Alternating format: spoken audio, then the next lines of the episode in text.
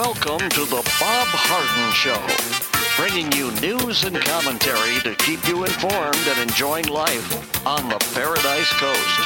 And now, here's your host, Bob Harden. Good morning. Thanks so much for joining us here on the show. It's brought to you in part by the good folks at Johnson's Air Conditioning. Johnson's Air Conditioning is Naples' longest established air conditioning company. I hope you give them a call. The website is johnsonsairconditioning.com. also brought to you by Life in Naples magazine. Be in the know and stay up to date by reading Life in Naples. The website is lifeinnaples.net. We have a terrific show for you today, including special guest Kathleen Passidomo. She is our Florida State Senate president. We'll also visit with Boo Mortenson. Seton Motley is the founder and president of Less Government. He'll be joining us as well. It is January the 23rd, and on this day in 1997, the day after her unanimous confirmation by the U.S. Senate, Madeleine Albright was sworn in as America's first female Secretary of State by Vice President Al Gore at the White House. As uh, head of the U.S. De- uh, Department of State, Albright was the highest ranking female official in U.S. history, a distinction that led some to declare that the glass ceiling preventing the ascension of women in government had been lifted. Excuse me, please. Albright was born in uh, Maria Jana Korbelova in Czechoslovakia in 1937 and fled to the United States with her family in 1948 after the communist takeover. She studied law and government at the Columbia University in New York City and graduated with a PhD during the 1970s. She served as a staff member on the National Security Council at the White House and in 1989 became the president of the nonprofit Center for National Policy. In January 1993, she was appointed the permanent U.S. representative to the United Nations by President Bill Clinton, where she earned a reputation as a tough, straight talking negotiator with a personal touch. In December 1996, she was nominated by Bill Clinton to replace Warren Christopher as Secretary of State, the most important and powerful position in the President's cabinet. During her tenure, uh, Albright demonstrated a strong grasp of world issues and impressive language skills. She spoke Czech, Polish, French, and Russian. On uh, January 26, 19, 2005, Condoleezza Rice was sworn in by President George W. Bush as the nation's second female Secretary of State. After stepping down from her post, Albright returned to teaching at Georgetown, accepted several board positions, and became chair of the National Democrat Institute for International Affairs. excuse me, on March the 23rd, 2022, she died at age 84. Just one month before her death, she spoke out in the impending Russian invasion of Ukraine, writing to a New York Times op ed Russian President Vladimir Putin would be making an historic mistake by invading Ukraine. Perhaps, perhaps uh, prescient uh, claims by Madeleine Albright before her death. Well, the U.S. stocks um, uh, went up yesterday, uh, you know, just continuing the rise. Uh, the S&P 500, and the Dow cl- were climbing to all-time highs as the stock market continues to uh, rally. Futures are down a little bit right now, but who knows how they might end up. Well, the second nominating contest for the 2024 presidential election cycle is taking place today in New Hampshire. The Republican primary is whittled down to a match uh, between former President Donald Trump and former South Carolina Governor Nikki Haley, following uh, Florida Governor Ron DeSantis' exit from the race as the average of a New Hampshire poll showed Trump up with a 52 to 40, 37 percent lead over uh, uh, Haley. However, that's with Republicans. The state's primary has also opened independent voters who Haley is hoping to woo. Some poll averages uh, are showing her uh, doing better when independents are considered. Republican politicians and Donald Trump allies gathered Monday evening before the former president, 2024 GOP presidential candidate, took the stage for, at a rally at Laconia, New Hampshire. Uh, among them were uh, our own Representative Byron Donalds, uh, Marjorie Taylor Greene, and of course, Arizona GOP Senate candidate Kari Lake. Makes you wonder if perhaps one of those three might be Trump's choice as VP candidate. Well, the new poll is out from Harvard uh, Harris Poll and Harvard CAPS. Immigration concerns are now front and center. The Congressional Budget Office estimates that the border officials uh, witnessed but did not catch 860,000 illegal immigrants crossing into the United States last year, more than double the number of uh, gotaways who entered when President Joe Biden entered office and dismantled the border policies. Immigration is now the top concern for voters, up seven points since last month at 35%. Inflation second with 32%.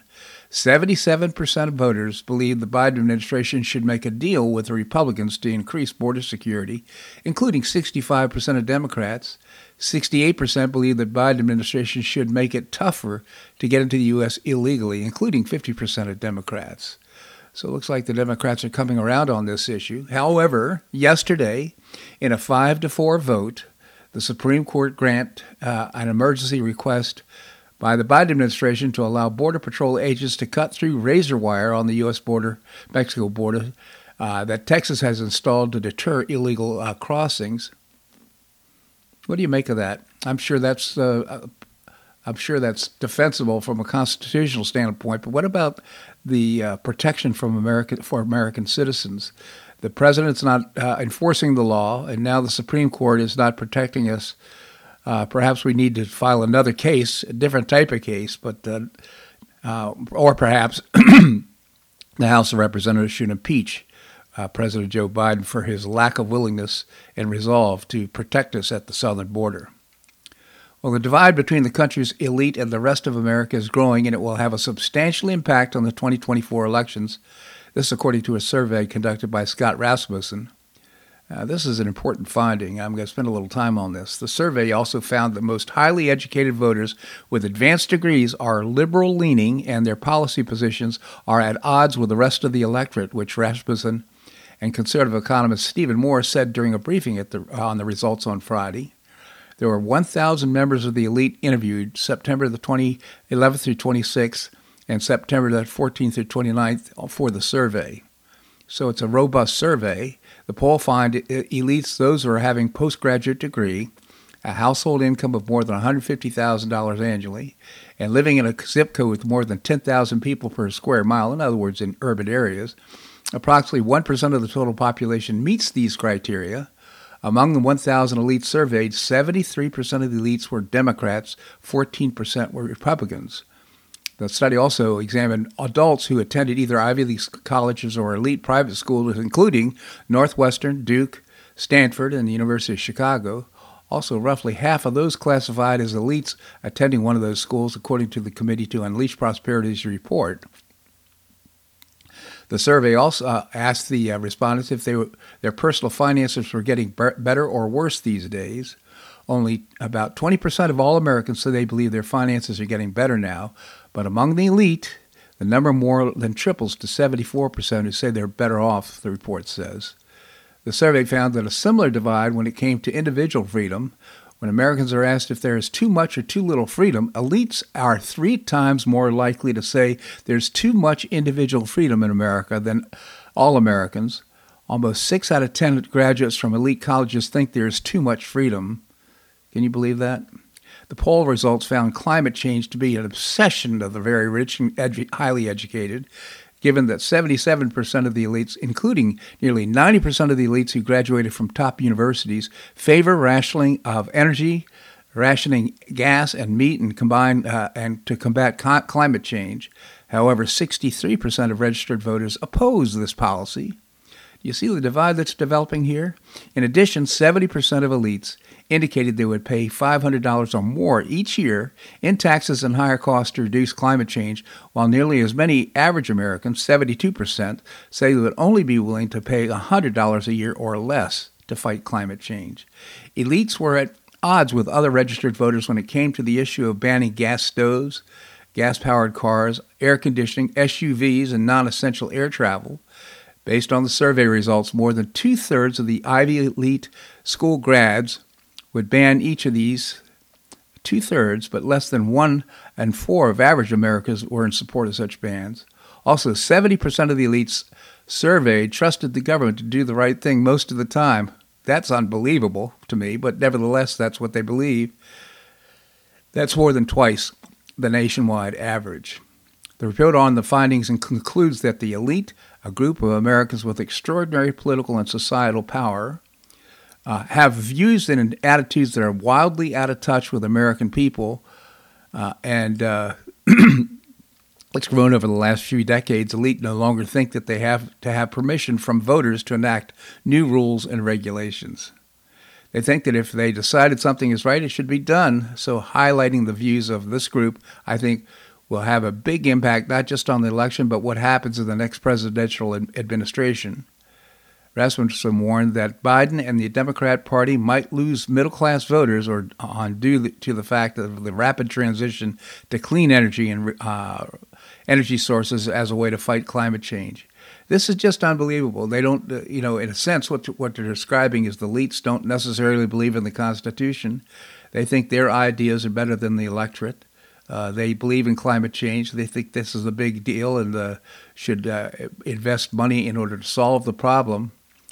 So, uh, in my mind, and the reason I'm focusing on this is in my mind, I think this pretty much describes the new profile of the Democrat voter, of who they're appealing to. And I think right now we've seen a shift from being uh, corporate elitists in the uh, Republican Party to being blue collar, uh, representing the real people in the United States. And that's why Trump has so much more appeal. Moore said that the two America story is true, but it's not just the ultra rich versus everybody else. It's uh, the uh, elite uh, versus uh, those uh, the American people. and uh, this is this is just a very disturbing story, but I think it's factual and true, and I, I just wanted to present it to you because it's an important review of what's happening in America right now. Well, the uh, Georgia Senate is set this week to authorize a subpoena powered investigative committee to probe the alleged corruption of Fani Willis, Fulton County's district attorney. The potential, potential committee is significant because George Governor uh, Brian Kemp refused to launch a criminal investigation into Willis week, citing the need for a currently non operational oversight committee to open the probe. Well, this Georgia Senate committee is just that. It can hold a subpoena power as soon as. Uh, later this week to secure the attendance of witnesses or the production of documents and materials. This is a big story, and uh, I think this is going to kind of get this investigation started, which is going to, I think, undermine uh, the case that she's trying to build uh, against uh, President Donald Trump. This segment of the show brought to you by the good folks at Johnson's Air Conditioning, Naples' longest established air conditioning company. I hope you visit johnsonsairconditioning.com. Also brought to you by Life in Naples magazine. Be in the know and stay up to date by reading Life in Naples. The website is lifeinnaples.net. Coming up, Kathleen Passidomo, our Florida State Senate President, that and more, right here on The Bob Harden Show on the Bob Harden Broadcasting Network.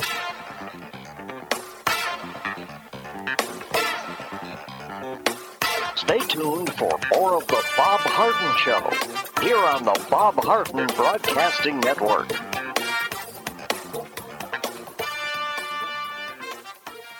I'm Bob Harden, the host of The Bob Harden Show. One of my favorites for breakfast or lunch is Lulabee's Diner, providing great service, fabulous food, and a rockin' good time. Lulabee's Diner is a throwback to the 60s, complete with great music and a fabulous 60s decor. What I like best is a blend of great food, great value, and terrific service. Most of the friendly waitstaff has been part of Lulabee's for years. I enjoy the great choices for breakfast and lunch, and you'll find the menu has everything and anything to satisfy your taste. Lulabee's offers catering, party platters, lunch boxes, and more. Lulabee's Diner will quickly become one of your favorites for breakfast or lunch. No reservations are needed. Check out the website at lulabees.com and stop by Lulabee's Diner, open from 8 a.m. until 2 p.m. seven days a week. And now serving dinner 4 to 8 p.m. Wednesdays through Saturdays. A terrific menu. Lulabee's Diner in the Green Tree Shopping Center at the corner of Immokalee and Airport Pulling Roads. Stop by Lulabee's Diner for fabulous food and for a forever cool rockin' good time.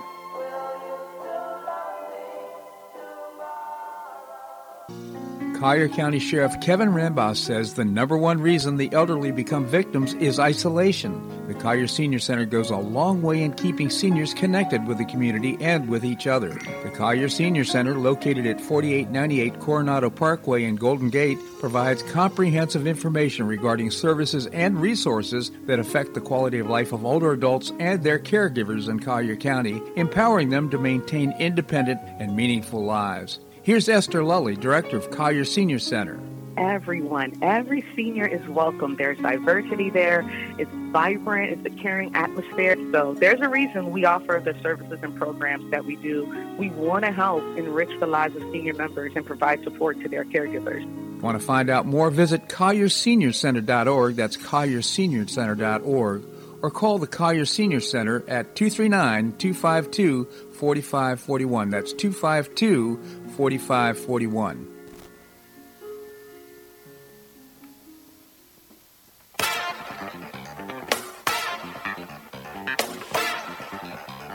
Welcome back to the Bob Harden Show.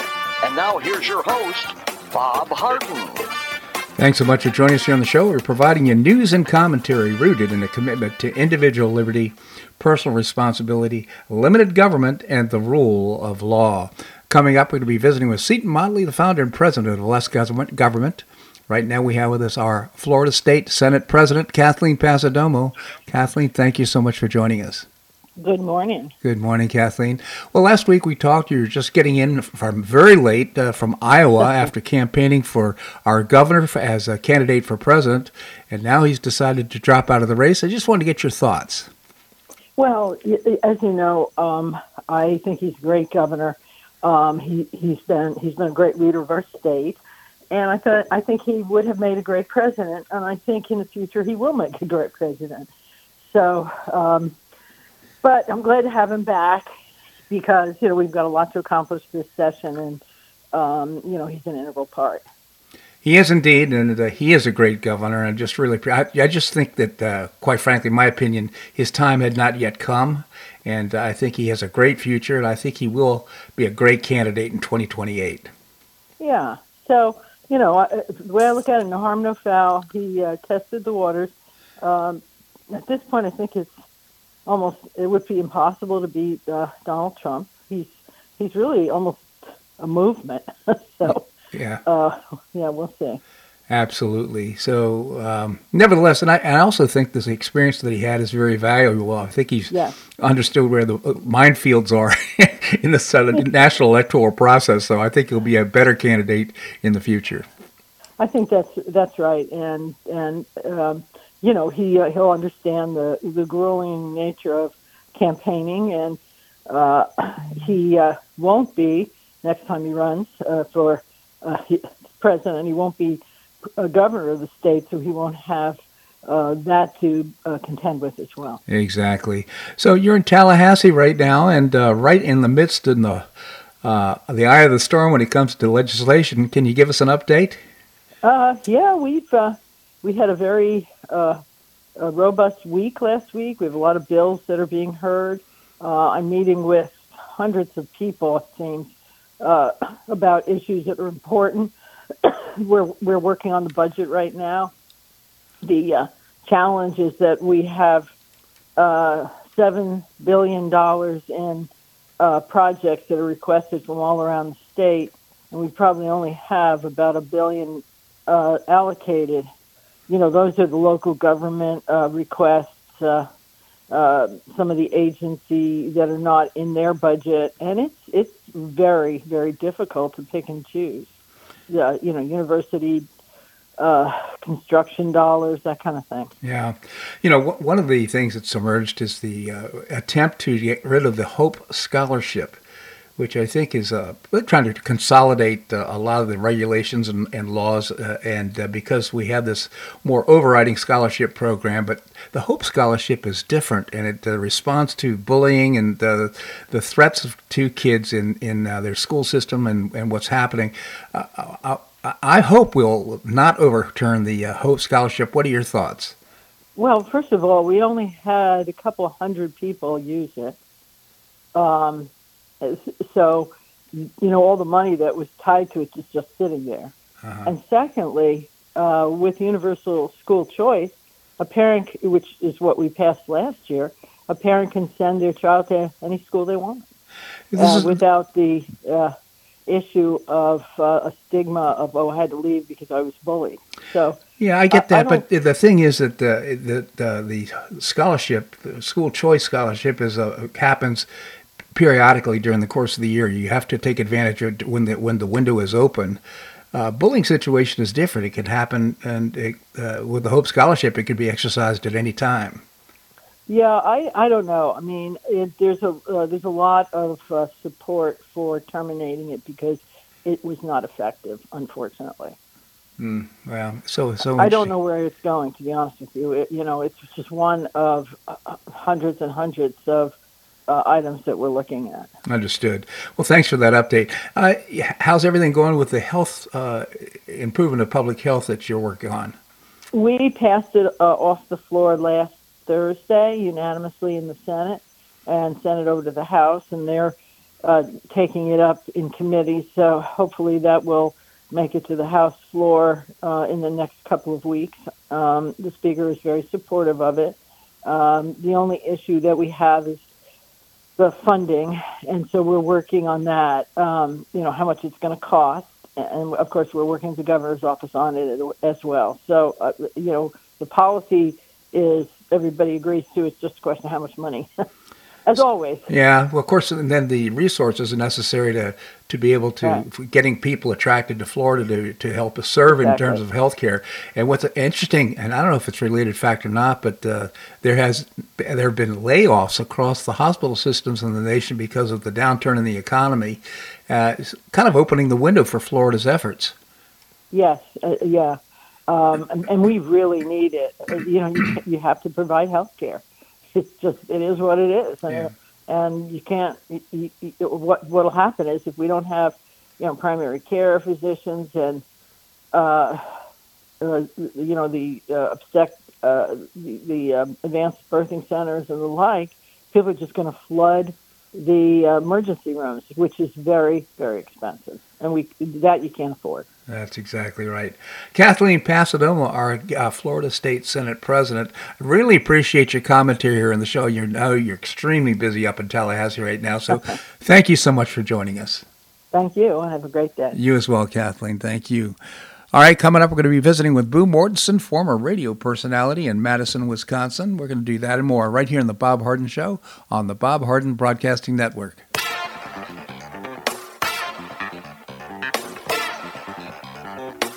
Stay tuned for more of The Bob Harden Show here on the Bob Harden Broadcasting Network.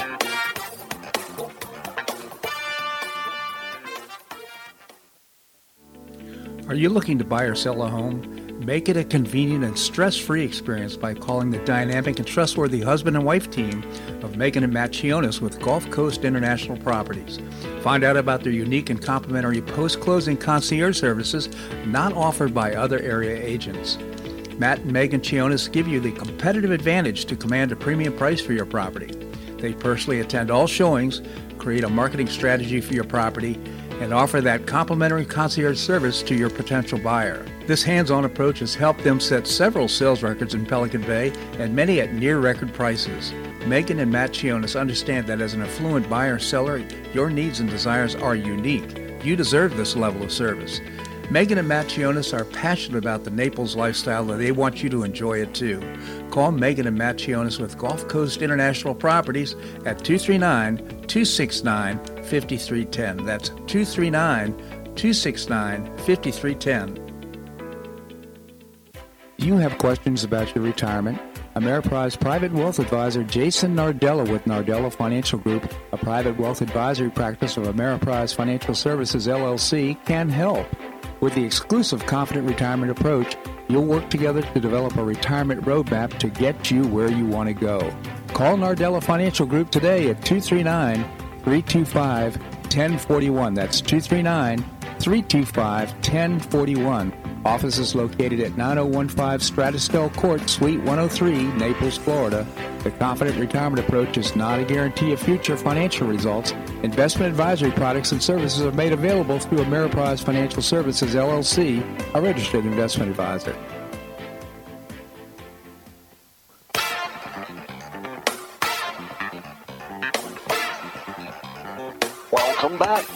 Bob Harden Show. And now here's your host, Bob Harden. Thanks so much for joining us here on the show. It's brought to you in part by Tim Garrett, candidate for Collier County Supervisor of Elections. Tim's a 33 year resident of Collier County, a military veteran, a retired sheriff's officer, and a graduate of the FBI National Academy. He stands for safe, secure, ethical elections in Collier County. Vote for Tim Garrett and check out his website, votefortimgarrett.com paid for by Tim Garrett, Republican for Collier County Supervisor of Elections. Coming up, we're going to be visiting with Seton Motley, the founder and president of Less Government. Right now, it's time to find out what's new with Boo, Boo Mortenson, former radio personality in Madison, Wisconsin. Boo, thank you so much for joining us here on the show. Well, it's my pleasure, Bob. And I have to tell you, I have nothing but good news. Wonderful. And in this day and age, any good news you can get, you got to hang on to. Let's let's hear it. I can't wait. All right, the number of Americans ages 100 and over is projected to more than quadruple over the next three decades.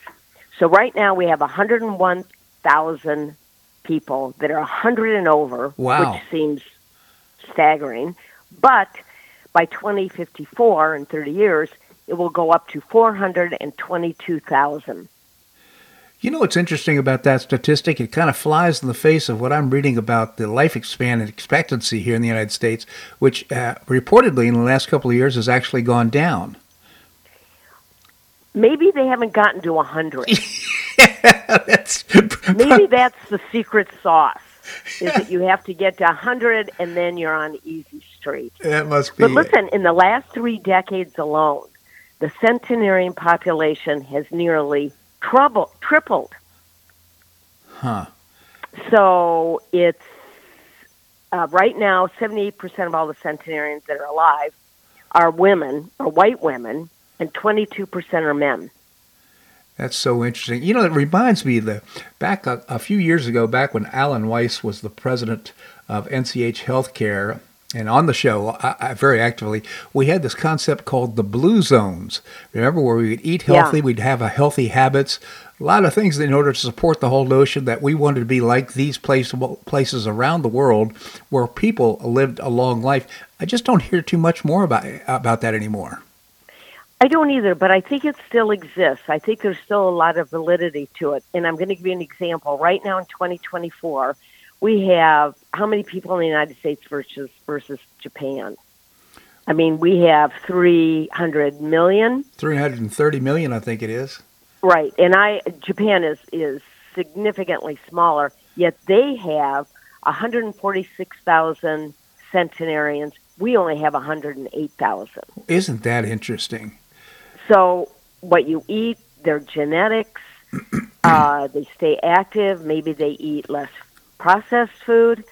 Maybe that, you know, maybe a lot of Japan is more of a blue zone.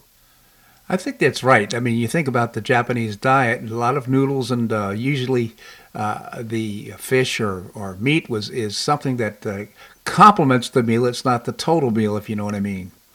Right, and they go to the garden, they pick stuff out. Now, obviously, not all Japanese do that, you know, Yeah. people that live in big cities. But you think about how much food, processed foods in our lives, and I'm not saying like Swiss che- or you know cheese in a can and stuff like that, crackers that is all processed flour.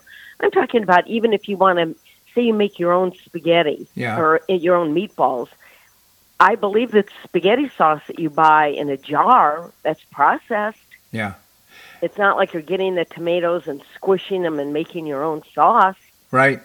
Well, and and plus it has a lot of things that uh, make it attractive to eat. It has a lot of sugar in it, as I understand it.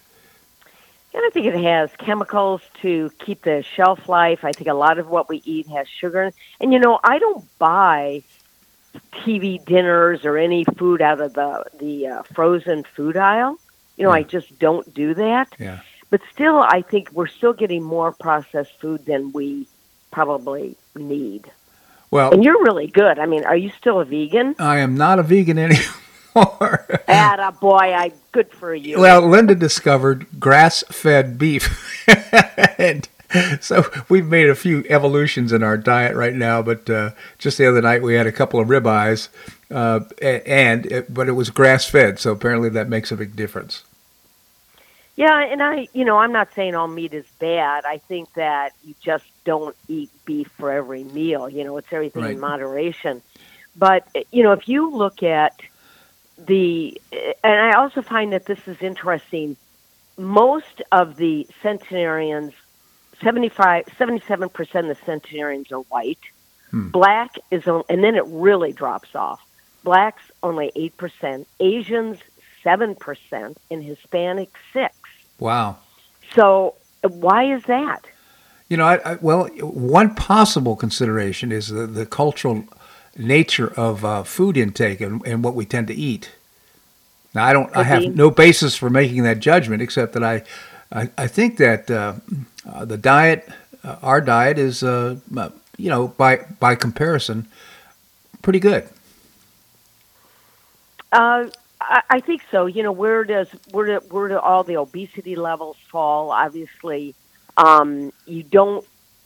In my little pea brain, I don't think that I think as of most Asians as having a lot of obesity. No, Um, I know Hispanics, you know, they have a, a pretty fat fueled uh, diet for the Uh-huh. most part.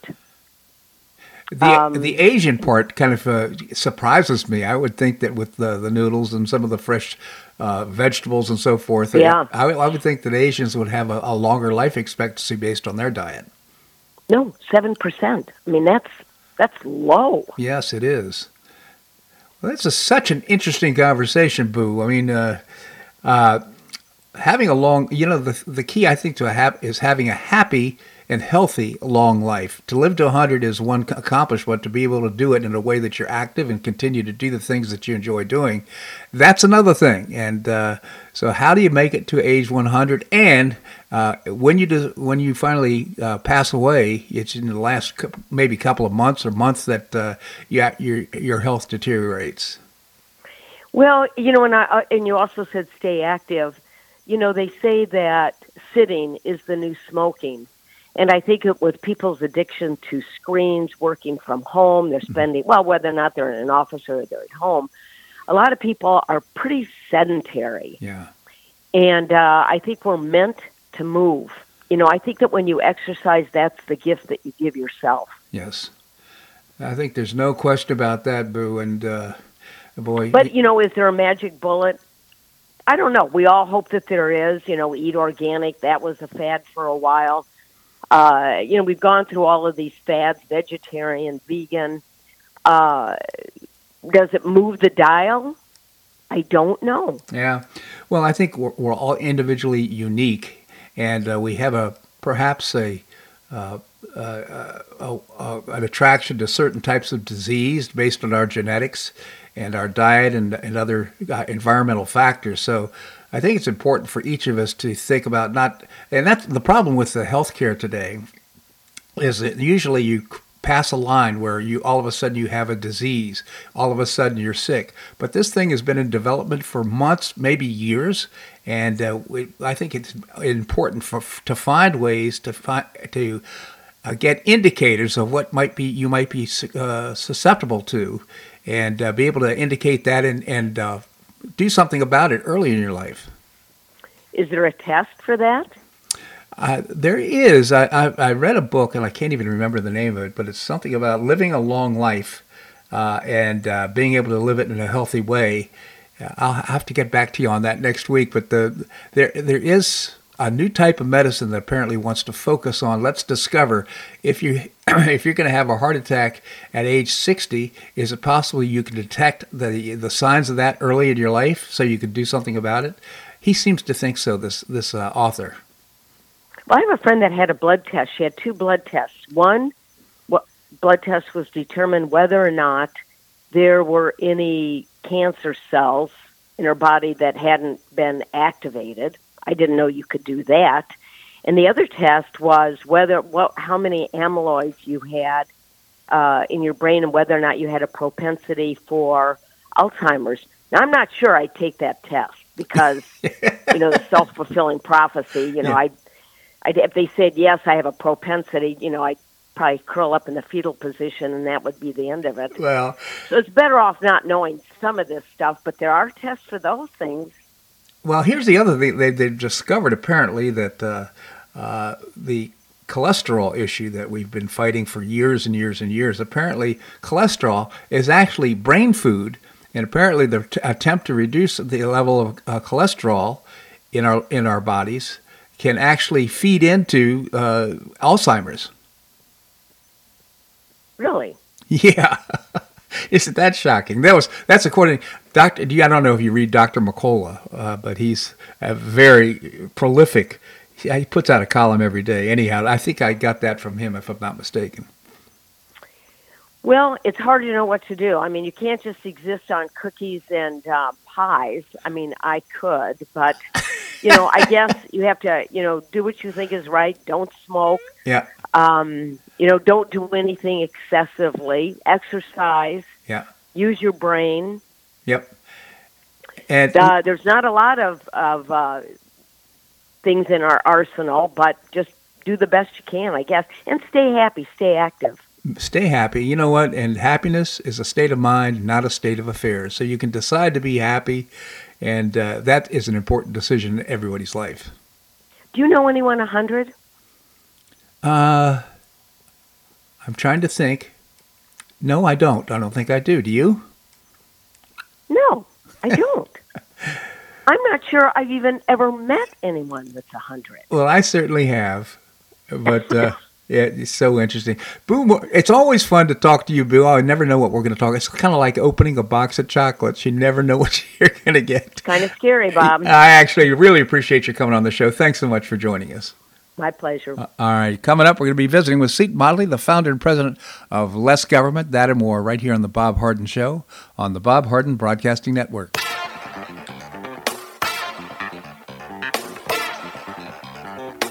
Stay tuned for more of The Bob Harden Show here on the Bob Harden Broadcasting Network.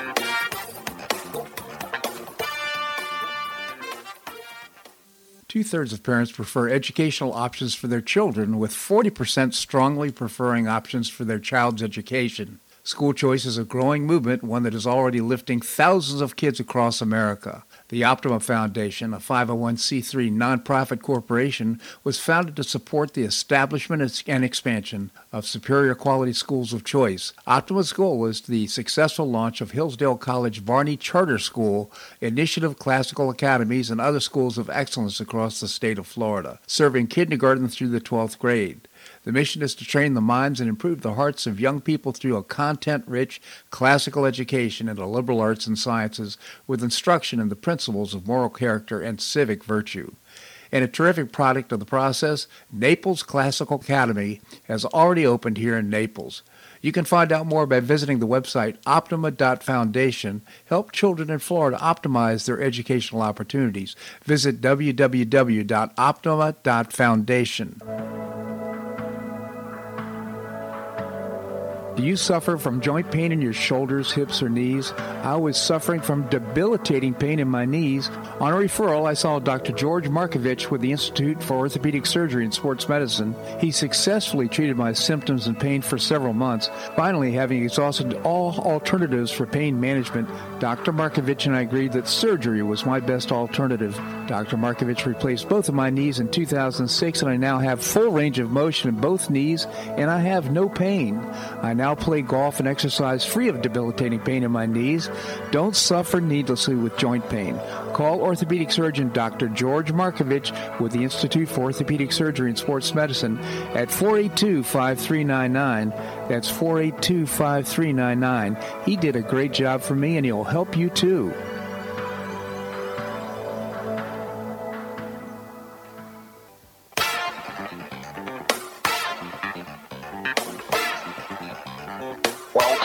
To the Bob Harden Show. And now here's your host, Bob Harden. Thanks so much for joining us here on the show. It's brought to you in part by Gulf Shore Playhouse, changing lives through exceptional theater experiences. And you can find out more and get tickets to some great performances coming up. Visit GulfShorePlayhouse.org. GulfShorePlayhouse.org.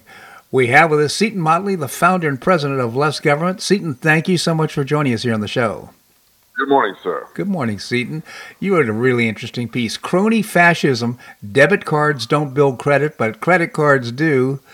Well, it's such an interesting column. Maybe you can tell us about it. Yeah, it's it, it, it occurred to me a couple weeks ago when I was writing about this, um, and I wanted to explore it more fully. And it's, it's, it was even worse than I initially thought. The entire law, legal and, re, and regulatory structure is set up to pu- funnel everybody into the credit card death spiral. Um, as you know, for people who don't know, when you use a credit debit card, obviously you're using your money that you already have in your account which should provide you some credit advancements, some credit score increases. But the debit, the, the, the debit and checking accounts are not reported to the credit bureaus. Isn't that interesting?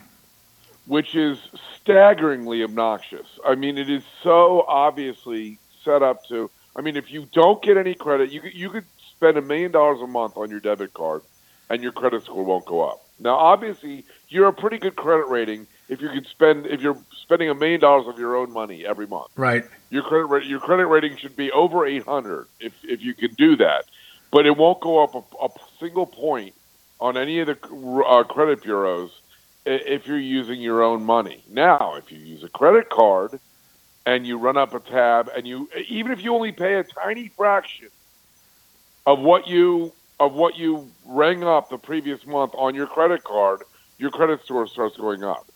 In other words, you're rewarded you, for going into debt.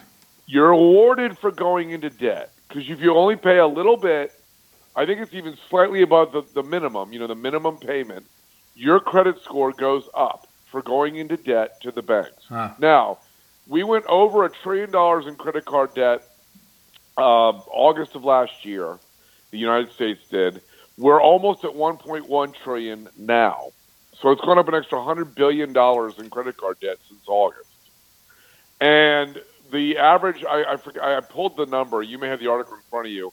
It's just around the average interest rate on your average credit card is 25, around 25%. Yeah. So this is just a complete, and the fact that the entire regulatory and legal system are set up to run you away from spending your own money and running you run you galloping towards spending the big banks' money, I just think is a is a, just a colossal failure in policy making by the United States. And, I, and again, well, let me rephrase that: it's not a failure; it's intentional. This is the big banks lobbying Congress to get them to write the laws this way. Now, do the bank? Obviously, the banks would prefer. You know. Oh, oh, and by the way, I looked at this. The debit card fee to to to um, to retailers, where you know the people you buy from with the cards, the debit card fee is lower than the credit card. And why is that? Because the government caps the debit card fee and doesn't cap the credit card fee. Hmm. So again, it's it's more policy from government favoring the big banks and their credit cards. So your your theory of the case is that basically the uh, big banks are lobbying for more debt, and uh, they, they're enriched by the fact that people use their credit cards and build balances, and we're rewarded for that in our credit score, and we're penalized in a sense for using our own money, the money we have in our checkbook or in our debit card. Right, right. It's it's it's a system set up to for for average Americans to fail. Yeah, there, it is it is absurd because I went through this. You know, um, my my parents didn't know any better. I had a debit card you know, in college, and I used that rather than a credit card. Uh, Frank Abagnale, who was the guy in Catch Me If You Can. Sure. Uh, the, the, he was he was a real person, and he one of the many scams he ran was he was an expert at forging checks. So now he he's made millions of dollars in the last half century, um, securing uh, and, uh, securing checks in bank systems and all that but he gave a little speech. I, I almost included it in the article, but it, it just became unnecessary. He gave a little speech where he said the worst financial tool in, in, in ever given to man was the debit card because for all the reasons we just discussed. And he said I use a credit card for everything. Now he wasn't talking about the why that is. All he was saying was this is a bad tool. This is a good tool. Oh, and another example if your debit card is stolen, they steal your number or they mm-hmm. steal the card itself, you're out the money the thieves steal. Right. And you and you only get the money back if the bank finds out who took it and gets it back. So where's the incentive on the bank to look for it if they're not out anything? Right. Versus the credit card, which is you, they, someone steals your credit card, they immediately reimburse you all the fraudulent charges. They th- then they rush you, they FedEx you another card to keep the debt debt train rolling, and you move on as if you didn't. Again, another facet of I'm not going to use a debit card. I'm using credit, and these are all laws and regulations from the government. The, the, the, the, this system doesn't have to be this way. The government has chosen to make it this way. And uh, the government's chosen to make it this way because you have K Street, you have lobbyists, people who are pushing this. See, this is so insidious. As as uh, one politician told me one time, he's retired now, he said, You know, Bob, we have the best government that money can buy. And it seems That's that everything is everything is motivated by money uh, and uh, unfortunately not the very best use of it. And uh, there was an old, it was, it was a punk band called Selling, they had an album called Selling Britain by the Pound. God, I'm embarrassed that I can't remember who it was. But I, I, I actually kind of co-opted it and said we're selling America by the pound, and by the pound I mean it's like it's like the the the DC is a butcher butcher, and they're chopping up the U.S. and selling it to the highest bidder by the pound. Um, it's just it's completely pathetic. I, I, it is so. You know, I dove into looking into all the different ways the credit card is favored uh, in the system, and it's it, it doesn't make any sense unless it's intentional. No, it There- doesn't. There's just so many advantages to using a credit card, which is a you know a horrible thing for the average American. There's no way all these different advantages to using the the, the, the, the credit card exist unless it's intentional, and it's just an awful way. It's it's just an awful set of government policies. It certainly is. Seton Motley, again, the founder and president of Less Government. I hope you'll visit the website, lessgovernment.org, where you'll find this column. Also, you can visit Less Government on Facebook. Seton, I always appreciate your commentary here in the show. Thank you so much for joining us. Thank you very much, sir. My pleasure indeed. All right, we're going to have more here on The Bob Harden Show on the Bob Harden Broadcasting Network.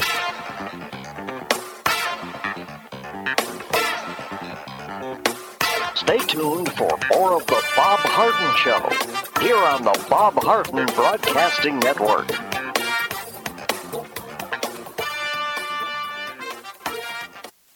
You have questions about your retirement?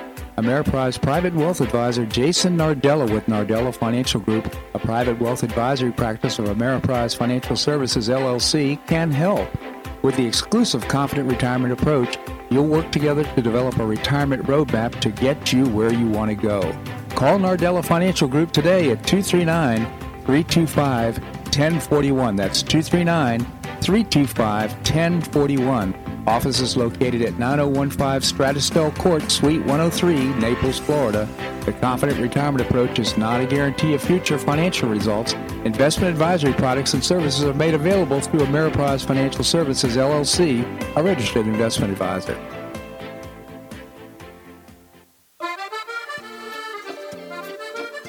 Blue Provence Restaurant is a favorite dining destination for many Neapolitans, including Linda and myself. Blue Provence, located in a historic building in the heart of Old Naples at Crayton Cove, offers a mix of French bistro cooking with bold, fresh Floridian flavors. Experience award-winning cuisine at Blue Provence and enjoy one of Florida's most extensive, eclectic, and fun wine cellars. Dining your choice of the popular Eat and Bar, the intimate courtyard garden, or the beautiful Provencal Caribbean dining room. Enjoy a wonderful and memorable evening in a casual and relaxed atmosphere that includes a taste of Provencal hospitality. Blue Provence is open seven days a week all year round. Visit blueprovencenaples.com for reservations, everyday specials, and coming events. That's blueprovencenaples.com or call 261-8239. That's 261-8239. Blue Provence French Restaurant in the heart of Old Naples.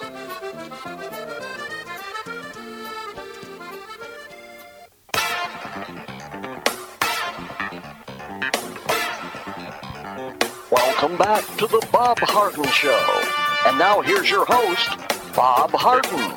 Thanks so much for joining us here on the show. I want to remind you that uh, Clerk Crystal Kinzel is pleased to announce that registration is open for the fourth annual Valentine's Day Wedding and Vow Renewal Ceremony. It's going to be held at the Eva Sugden Gomez Center at Baker Park on February the 14th on Valentine's Day. It's organized by the Collier County uh, Clerk of Courts, uh, and uh, it's going to be a terrific event. Always is, greatly appreciated. No cost involved unless you need to get a marriage license so you can renew your vows or get married on Valentine's Day. You can find out my, more by visiting collierclerk.com. Collierclerk.com. We have with us Linda Harden. Linda is my wife. Good morning. Good morning to you. How are you it's doing? nice to see the sun. Oh, it's so nice, and apparently it's going to get up to 80 degrees. Today. 81. Isn't that wonderful? Yes, indeed. It's about time. I'm tired of having the heat on. Yeah, I am too. I'm not used to that. No, but anyhow, it's not, and it's nice to see blue skies. Oh boy. All these clouds. I mean, I feel badly for the people up in the Midwest who are suffering through an ice storm and all the nefarious um, weather events that they've had. It's really been awful. But we live in Florida after all, and we are got we have gotten spoiled by having countless days of sunshine, cloudless skies, and warmth. And so when that doesn't happen, we get crabby. Yeah, we do. So, uh, you know, I, uh, right now, the biggest concern that people have is the uh, open border. And uh, so apparently it's the number one issue. It really advanced this last week, and even Democrats are concerned about this open border. Now the Supreme Court has made this decision that uh, Amy Coney Barrett pretty much made Yeah, the decision. it's it's just really frustrating to me that apparently the uh, the Biden administration wants to just have use these workers as a welcome wagon for uh, for people coming across the border, and uh, I'm talking about the agents and with the fentanyl and the crime. and all that. And uh, apparently, the Supreme Court is saying, well, because of the supremacy clause, uh, the, the efforts on the part of Texas to have the wire up and to, to prevent people from coming across the border, border illegally is uh, apparently they got to just uh, comply with allowing the federal uh, agents to do what they're going to do, and which is not to enforce the law and apparently keep the border, borders open. It's very frustrating. A couple things that I've thought about uh, since that came down yesterday, and one was this. My little epiphany was this morning, but uh, Attorney General Paxton has said he was going to do everything he can to protect the sovereignty of Texas. Uh, uh, Clay Higgins has said that uh, Texas should uh, protect themselves from this. But you know what? Here today is the New Hampshire primary. And like you said, th- the concern on everyone's mind just about is the Mhm. border. Yeah. Wouldn't it be interesting if Amy Coney Barrett, who is the de- deciding person in this, did Donald Trump in this election a huge favor by putting a huge exclamation mark on the border, and people are saying, "Oh my God, this is makes us want to vote for Donald Trump even more because he's the one who's who protected our border when he was Well, president." that's a great. I had I linked that up in my own mind, but that's a great point. I think it's just going to feed again the enthusiasm for uh, uh, President Trump uh, and his reelection. Well, it, it's you know it's worth thinking about because the day before the New Hampshire primary, when people have been going around uh, at diners and whatever on all these networks saying, "What do you think? What do you think? What do you think? What's your main concern?" First is the border. Second is the economy. Right. They both stink, and and how interesting that the Supreme Court would come out for this ruling the day before the New Hampshire primary. I'm just saying. Yeah, that's such an interesting observation. I hadn't even thought about that, but uh, uh, That's why you have me on your show. that's right. But the interesting thing is that, uh, and I understand the Supreme Court has made a decision based on their interpretation of the Constitution. And oh, by the way, it's temporary.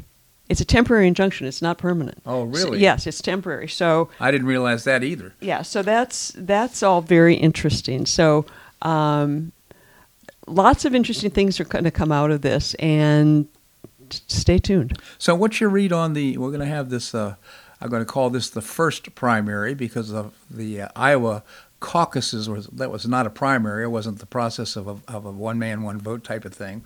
What are your thoughts? Well, if if the I don't know about New Hampshire. Um, there there's a lot of squirrely things that can go on. I just saw that that uh, they're they're having robocalls with Joe Biden's voice on it calling Yeah, people in New Hampshire yeah. saying saying not to vote. Uh, by by the turnouts for Trump, it should be a no brainer. I mean, he was he held a rally last night. The guy has un- Nine oh un- no, nine fifteen. He bl- he showed up from New York City and and gave a rousing two hour speech, and nobody left. People were saying, "Wait, we stood in line for hours. Would we do this for Nikki Haley? No. We would we freeze to death for Nikki Haley? No. We're st- we did this for Donald Trump, and we do it e- for even longer. Which And- which you know, which is is pretty cool. Now, here's the deal. May those people who said those things and who turned out for these rallies show up at the voting booths today. That's the key. That is the key, and uh, so interesting. Byron Donalds was invited, uh, showed up to uh, campaign for Trump uh, last night, along with uh, Matt Gaetz. Matt. Oh, Matt Gaetz was there. Matt well? Gaetz and his wife were there. He was giving, and Tim Scott, uh, uh, you know, was up there. Guess who wasn't up there though? Who? Ron DeSantis. Yeah. So, but it just fueled in my own mind, at least, the possibility that uh, Byron Donalds might be the vice presidential candidate on the Trump ticket. You know what? You know who doesn't know? Everybody. Everybody. yeah. You know right. who does know? Trump. Trump knows. And I just get the biggest kick out of these people. Oh, it's going to be this. It's going to be. You know what? Trump. Trump is right about everything, and he knows stuff before anybody else does. He, by the way, he even said about the Supreme Court uh, ruling. He says, you know, when you put when you put a um, when Obama or whatever put a uh, a justice in, you know how they're going to vote. But when you put a Republican in, they because there's so much stigma against them, they want to prove that they're not biased, which is which is a very interesting take. Hmm, that is an interesting take. In any event, uh, my hope is that the southern border. I mean, we have to do everything in our power. I hope Ken Paxton will somehow rally uh, in his attorney general's uh, position of the state of uh, the state of Georgia, Georgia to uh, Georgia, uh, Texas, I should say. Whatever. whatever to uh, to stop this thing because it is just atrocious. There's 846,000 people cross the border illegally, and uh, the uh, border patrol is not doing anything about it. They're just released into the United States, and that's in 2023 alone. It's just shocking. I don't know if I sent you the, the video that Ben Bergquam um, took yes the other day, but it, they interviewed this Middle Eastern guy who'd come over the border. He says, "You're all going to find out why we're here in a short period of time." Yeah, meaning it's, it sounds like a, un, uh, a thinly veiled threat. Well, but what did we hear last night or on from Tucker Carlson um, on his interview with Cat Turd? Um By the way, if you haven't seen that interview, it's Oh, it's so great! I followed I followed Cat Turd from the moment that uh, I got on Twitter the first time, and he and I were both we were both kicked off at about the same time, and he fought his way back. He's on other he's on other social media platforms too, but he is just so smart yeah. and and he's he's this whole anyway but but what but what they were saying was uh, and I, I believe it was on that interview last night was that keep in mind that the 9-11 terrorists snuck in here and and were able to take flight lessons and and under the cloak of darkness and whatever to do that now they're inviting these people in the light of day Yeah. as many as want to come Yeah. And don't which even- is which should scare the you know what out of everybody Absolutely, it's just uh, just appalling. We got to get a handle on this border. Uh, this president, uh, I should say, counterfeit president that we have, uh, Joe Biden. You know, it's not. It's not. You know, he's going through the motions. You know, it's Obama in the background. Yeah, but the, irrespective, it's uh, harming the nation and faster than you could ever possibly believe. And we need to get uh, the the real Donald Trump into office. So what about what about that poor woman who was testifying on Capitol Hill at the impeachment hearing of Mayorkas, who by the way didn't even show up for it, and she was testifying how how um, uh, her daughter was was killed um, by a by M- MS-13. Well, I don't remember what show that was on. Oh, I know it was on Laura Ingraham last night, and she's suing the federal government because $100 million, Right. as, as I recall. Linda, always appreciate you. I wish we could have more time. we didn't even touch on Fani Willis, one I of my know. ma- favorite topics in the whole wide world. All right. Well, Linda, I really appreciate you coming on the show. Thanks so much for joining us. You're welcome. All right. Well, that's a wrap here in today's show. I hope you enjoyed it. We've got some terrific guests lined up for tomorrow. Well, Andrew Joppa is going to be with us. We'll look forward to his commentary and what he has to say, professor and author of Josephus of Oz. I hope you make it a great day on the Paradise Coast or wherever you are. Namaste.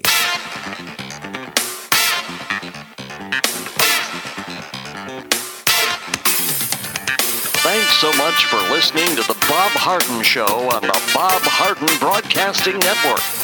For more information and audio files of previous shows, visit www.bobharden.com.